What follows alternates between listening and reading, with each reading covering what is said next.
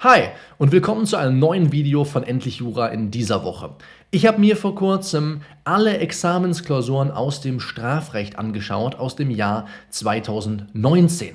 Und zwar aus NRW, denn dort werden die meisten Examensklausuren gestellt, nämlich neun. Und wenn du jetzt sagst, ich bin gar nicht aus NRW, kann dir dieses Video trotzdem helfen. Denn zum einen werden die Examensklausuren sehr, sehr ähnlich gestellt in unterschiedlichen Bundesländern, thematisch. Natürlich nicht immer das, was im Januar bei uns läuft, läuft auch im Januar in Hamburg.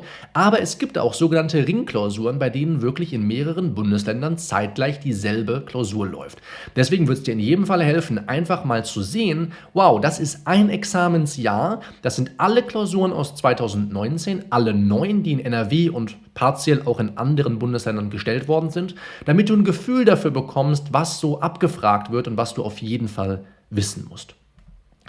In 80 Prozent aller Fälle war in diesen Klausuren eine Versuchsprüfung erforderlich. Wir schauen uns das an. Es gibt also hier verschiedene Thematiken. Das sind also, wenn du so willst, Tatbestände aus dem allgemeinen Teil, die immer und immer wieder abgefragt wurden, inklusive ihrer Examenswahrscheinlichkeit. Auf Rang 1, der Versuch mit 78% Examenswahrscheinlichkeit heißt so viel wie in fast allen Klausuren, die in 2019 gestellt wurden, musstest du irgendwo mal ein oder mehrere Versuchsprüfungen machen. Deswegen ist der Versuch, wenn du so willst, aus dem AT nach dem Motto, du willst nur eine Sache für den AT machen, was tust du auf jeden Fall? Du wirst dich in jedem Fall intensiv mit den Versuchskonstellationen beschäftigen. Dann haben wir die Anstiftung auf Platz 2 mit 7 67 Prozent. Da werden wir im Video von nächster Woche nochmal gesondert drauf eingehen. Da schauen wir uns nicht nur die Häufigkeit der Tatbestände aus AT und BT an, sondern auch welche Schwerpunkte die Klausuren im Einzelnen hatten. So viel dann dazu schon mal nächste Woche. Examenswahrscheinlichkeit 67 Prozent, also in zwei Drittel aller Klausuren musste man sich also auch mit der Anstiftung beschäftigen. Dann die Beihilfe dicht gefolgt, 56 Prozent. Da kann man schon so ein bisschen sehen, ah, man muss wahrscheinlich mal abgrenzen. Gerade wenn du dir Rang 4 anschaust, Mittäterschaft 44 Prozent. Da wird also ganz, ganz oft eine Klausur auftauchen, wo du zum Beispiel Beihilfe auf Rang 3 und Mittäterschaft auf Rang 4 gegeneinander abgrenzen musst und schauen, okay, wie hat sich Beteiligter jetzt hier strafbar gemacht. Auf Platz 5 das unechte Unterlassungsdelikt, in jeder dritten Klausur jedenfalls. Heißt praktisch für dich, wenn du neun Examensklausuren im Block hast, die dir alle durchschaust, wirst du in drei der Klausuren sehen, dass du ein unechtes Unterlassungsdelikt prüfen musstest. Ganz, ganz wichtig, das im Hinterkopf zu haben. Platz 6 dann die mittelbare Täterschaft und der Versuch der Beteiligung, beide mit einer Examenswahrscheinlichkeit von 22 Prozent. Und jetzt ganz wichtig, da wirst du sagen, ach, das kann ich vielleicht eher hinten überfallen lassen. Das sind nur die, die immer und immer wieder geprüft werden und die in 2019 mehr als einmal Gegenstand der Examensklausuren waren. Ja? Die sechs Ränge, die du hier aufgelistet siehst, das sind quasi so die Big Bucks. Ja, das ist das, was du in jedem Fall super gut beherrschen musst. Da müssen die Grundstrukturen, da muss die Systematik sitzen. Du brauchst auch jetzt zu dem allen hier nicht zwingend Einzelwissen. Das wirst du dir vereinzelt, wie der Name so schön sagt, wahrscheinlich sowieso aneignen, wenn du dich mit einzelnen Problemschwerpunkten befasst. Aber hier ist es ganz, ganz wichtig, einmal zu sehen, was sind Dinge, die immer und immer wieder auftauchen und wie gesagt, in fast 80 Prozent, in etwa 80 Prozent aller Fälle musste der Versuch geprüft werden. Ja? Also extrem bedeutend, dass du dich damit ausführlich befasst. Schauen wir uns den BT an. 263 ist der examensrelevanteste Straftatbestand. Das wird dich nicht überraschen, wenn du mal bei De Jure schaust. Da habe ich auch ein Video zu gemacht, wie ich De Jure benutze. Werde ich dir jetzt hier oben irgendwo einblenden, meine De Jure-Strategie. Dann wirst du sehen, dazu gibt es auch die meisten Entscheidungen. Kein Wunder, dass es dazu auch die meisten Klausuren gibt. Ja?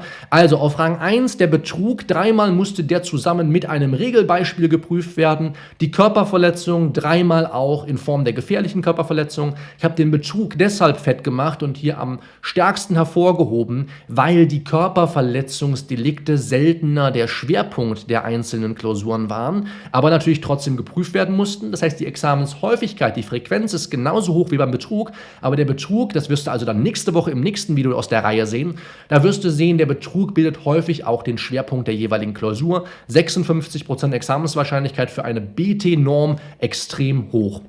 Auf Rang 2 Mord und Totschlag, Diebstahl, dreimal auch inklusive Regelbeispiel, allerdings ganz interessant, immer nur die Nummern 1 und 2 und die Regelbeispiele gehen, glaube ich, bis 6 oder 7 sogar. Es werden immer nur die 1 und die 2 abgefragt. Also wenn du dich mit den Regelbeispielen befasst, da das besondere Augenmerk drauf legen, ja, also hier mehr mit befassen als mit den anderen Nummern. Mord und Totschlag wird dich wahrscheinlich nicht überraschen, dass da auch die Examenswahrscheinlichkeit bei 44 Prozent liegt. Die Fälle braucht man eben immer und immer wieder, sind einmal auch oft genug begegnet. Den Raub haben wir zweimal auch in Form eines schweren Raubs, aber immer nur, auch hier Absatz 2 Nummer 1. Ja? Also immer nur 250 Absatz 2 Nummer 1, wenn es um einen schweren Raub ging.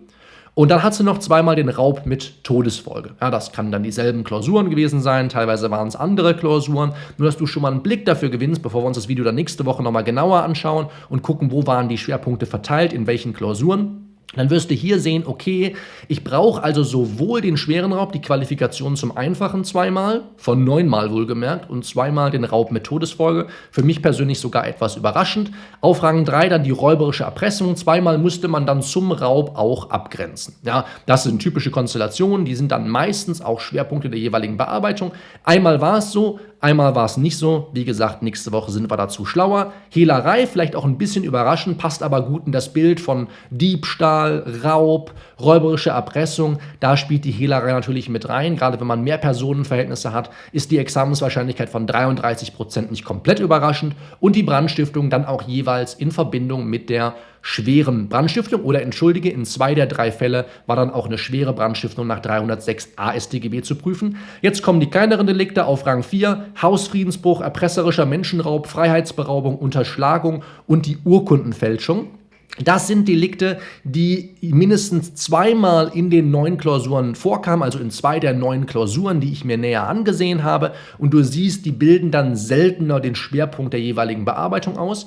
Ausgenommen wäre hier sicherlich der erpresserische Menschenraub und die Urkundenfälschung. Da werden wir dann nächste Woche noch sehen, welche besonderen Konstellationen sich da aufgetan haben und welche Probleme du dann geeignet gewesen sein muss oder in der Lage gewesen sein muss zu lösen. Aber gerade was Hausfriedensbruch, Freiheitsberaubung, Unterschlagung angeht, selten sind das die Probleme in einer Examensklausur. Das sind dann meistens kleinere Probleme oder Delikte, die man eben nicht übersehen darf, die aber regelmäßig vorkommen. Also wie gesagt, in zwei der neun Klausuren 22 Prozent. Ganz wichtig ist, ne, wenn du nur ein Delikt im BT lernen wollen würdest, dann wäre es der Betrug ganz, ganz wichtig. Da sind die meisten Klausuren draus entnommen. Aus diesen Entscheidungen werden die meisten Klausuren gebildet. Deswegen BT, Betrug, ja, natürlich ganz, ganz klar, dass du da deinen Fokus drauf legen musst. Wenn du jetzt sagst, ich möchte mir das, was ich dann für diese Klausurlösung brauche, sowohl für den BT als auch für den AT, da möchte ich mir gern das entsprechende Fachwissen drauf schaffen, kannst du sehr, sehr viele, siehst du hier im Hintergrund auch nochmal aufgelistet, sehr, sehr viele Kurzskripte, Miniskripte, meistens auf einer Seite oder so dargestellt, von mir herunterladen. Das sind einfach schriftliche Zusammenfassungen von YouTube-Videos, die ich gemacht habe, damit du diese YouTube-Videos nicht nochmal ansehen musst oder wenn du gar nicht magst, nie ansehen musst. Dann habe ich das alles kompakt für dich aufbereitet in einer kurzen schriftlichen ausführlichen Zusammenfassung, die du gratis herunterladen kannst. Den Link dazu findest du in der Videobeschreibung und im Kommentarfeld. Und wenn du jetzt noch einen Schritt weitergehen willst und sagst, hm, Strafrecht, das scheinen ja so Klausuren zu sein, was muss ich denn da noch so wissen? Ich kann dir eine Sache versprechen, hat damals mein Repetitor im Strafrecht schon gesagt, seien Sie sicher, eine Sache kommt im Strafrecht auf jeden Fall dran und das sind die Konkurrenzen. Und ich habe erst vor kurzem letztes Jahr ein Video gemacht zu Tateinheit und Tatmehrheit, da das doch bei vielen für Verwirrung sorgt. Deswegen habe ich versucht, da mal ein bisschen Klarheit zu bringen. Das Video werde ich dir hier jetzt auf jeden Fall im Abspann auch nochmal präsentieren. Schau da gerne rein. Das wird nochmal so ein bisschen das, was du hier gesehen hast, verknüpfen. Und das, was wir uns nächste Woche ansehen, da wird es nämlich unter anderem in einem Problemkreis auch um die Konkurrenzen gehen. Ich wünsche dir viel viel Spaß mit den schriftlichen Zusammenfassungen und mit dem nächsten Video in dieser Reihe. Mach's gut, bis nächste Woche. Ciao.